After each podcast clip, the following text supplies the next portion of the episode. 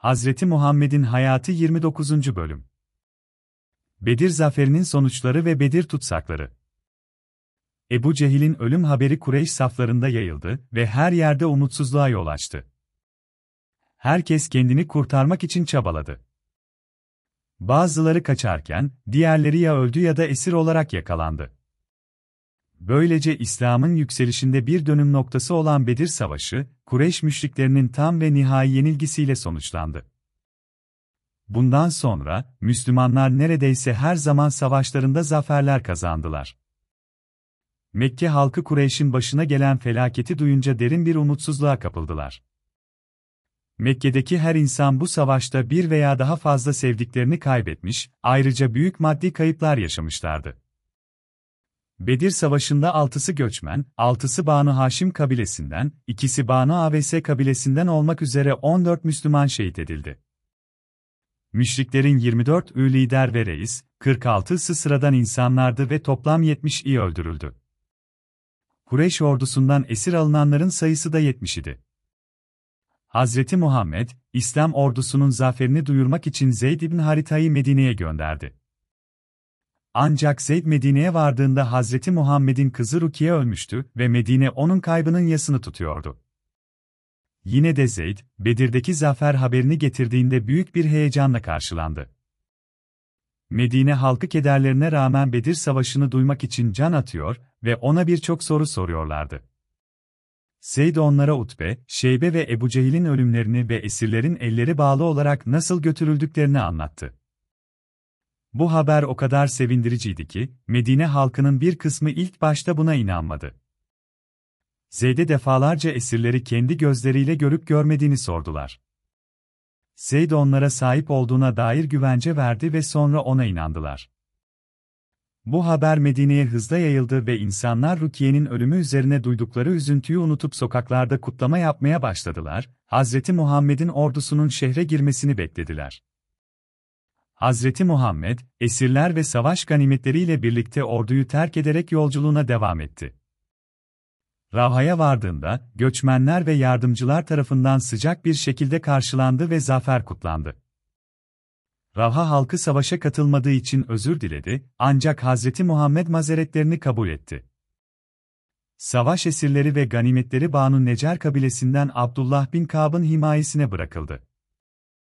Hazreti Muhammed, Safra Vadisi'nden ayrıldıktan sonra savaş ganimetlerinin beşte birini bir kenara bırakıp geri kalanını 317 hisseye eşit olarak dağıttı. Fiyadelere 313 hisse ve süvarilere ikişer pay verdi. İm İshak, 372 Bedir gazisinin bulunduğunu kaydeder. Hazreti Muhammed, Bedir Savaşı öncesinde ashabına, müşrik ordusunda Beni Haşim'den ve öteki kabilelerden birçok kimseler vardır ki, buraya kendi arzularıyla gelmemişlerdir. Eğer içinizden birisi, Beni Haşim'den herhangi birine ve hele Abbas'a rastlarsanız sakın ola ki onu öldürmeyiniz. Diye uyarıda bulunmuştu. Savaş sonrasında esirler Medine'ye getirildi ve peygamber, esirlere kötü muamele edilmemesi için sıkı emirler verdi. Peygamberin başkanlığı altında yapılan toplantılarda, herkes kendi düşüncesini açıkça söylerdi. Esirlerin öldürülmesi veya fidye karşılığında serbest bırakılması konusunda farklı fikirler ortaya atıldı. Peygamber ve sahabesi, esirlerin zenginlerinden 4000, orta hallilerinden 2000 dirhem fidye alınarak serbest bırakılmasını kararlaştırdı. Diye vermeye gücü olmayan esirler ise, bir daha İslim'e karşı savaşmamak şartıyla serbest bırakıldılar. Okuma yazma bilen esirler, ensar çocuklarından 10 çocuğa okuma yazma öğretmek zorunda bırakıldı. Kureyş esirleri tarafından ders gösterilen çocukların en zekisi Zeyd'in Sabit'ti. Peygamber, Zeyd'in Sabit'in zekasını takdir ettiği için ona İbrano dili de öğretti. Peygamberin amcası Abbas, kendisinin Müslüman olduğunu ve Kureyş ordusuna isteğiyle girmediğini ileri sürerek, peygamberden kendisine fidye istenmemesini istedi. Peygamber ise Abbas'ın düşmanlar içinde bulunduğunu ve kendisi ve kardeş oğulları için fidye vermesi gerektiğini söyledi. Abbas, Mekke'den çıkmadan önce karısı Ümmül Fadl'a birçok altın vermişti ve savaşta ölürse bu servetin ailesini idare etmesi için yeterli olacağını söylemişti. Abbas'ın kendisinde emanet parası olduğunu sadece karısı biliyordu ve Kureyş ordusunun iaşesine harcamak için yanına da epeyce altın almıştı. Ancak esir düştüğü zaman altınlar Müslümanların eline geçti. Peygamber, kendisi ve kardeşleri için fidye istediğinde, Abbas, üzerinden alınan altınları fidyeye mahsup etmek istedi. Ancak peygamber, bu teklifi kabul etmedi. Bunun üzerine Abbas, kendisini avuç açıp dilendirecek mi diye sordu. Peygamber ise, Mekke'den çıkarken karısına bıraktığı altınları sordu ve Abbas şaşırdı. Peygamber, bu sırrı Rabbinden öğrendiğini söyledi. Abbas, bu olay sonrasında şehadet getirerek peygamberin hak peygamber olduğuna inandığını söyledi ve Mekke'de eşinin yanında bıraktığı paradan fidyesini ödedi. Diğer liderler de kendi fidyelerini Mekke'den getirdikleri paralarla ödediler. Bozguna uğrayan Kureyş ordusunun döküntüleri bin güçlükle yollarına devam ederek Mekke'ye döndüler. Mekke halkı, bunların başında şehre giren adamın etrafını aldı. Herkes kendi akraba ve yakınlarından haber soruyordu. Bu adam Utbe, Şeybe, Ebul Hakem, Ebu Cehil, Umeyye bin Taime bin Adi ve daha birçok Kureyş ulularının öldüğünü anlatınca bir çığlık koptu. Bu sırada Umeyye bin Halef'in oğlu Safvan bağırdı, vallahi bu adam aklını kaybetmiştir, ona sorunuz bakalım, Ümeyye'nin oğlu Safvan ne olmuştur? Alacağınız cevaba göre, sözlerine inanınız. Sordular, Ümeyye'nin oğlu Safvan ne oldu? Ordu ile birlikte gelen adam şu cevabı verdi, Safvan, işte karşımda duruyor. Fakat kardeşiyle babası, Bedir'de gözümün önünde öldürüldüler. Ebu Leheb de kalabalığın arasına sokulmuştu. Bu haberi, o da işitti ve hayretler içinde kaldı. Kureyşliler, bu kadar büyük bir kayba uğrayacaklarını ummamışlardı. O sırada, Bedir Savaşı'ndan kaçıp kurtulanlar arasında bulunan Ebu Süfyan bin Haris de Mekke'ye girmişti. Ebu Leheb onu görünce, ''Ey kardeşim oğlu! Doğru haber sende mi? Bedir zaferini bize anlat.'' dedi. Ebu Süfyan da Kureyş ordusunun uğradığı müthiş bozgun hakkında şu açıklamayı yaptı, ''Ey amca!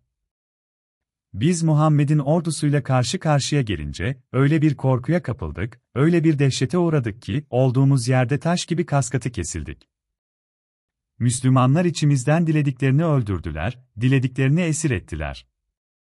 Fakat ben hiç kimseye kabahat bulmuyorum.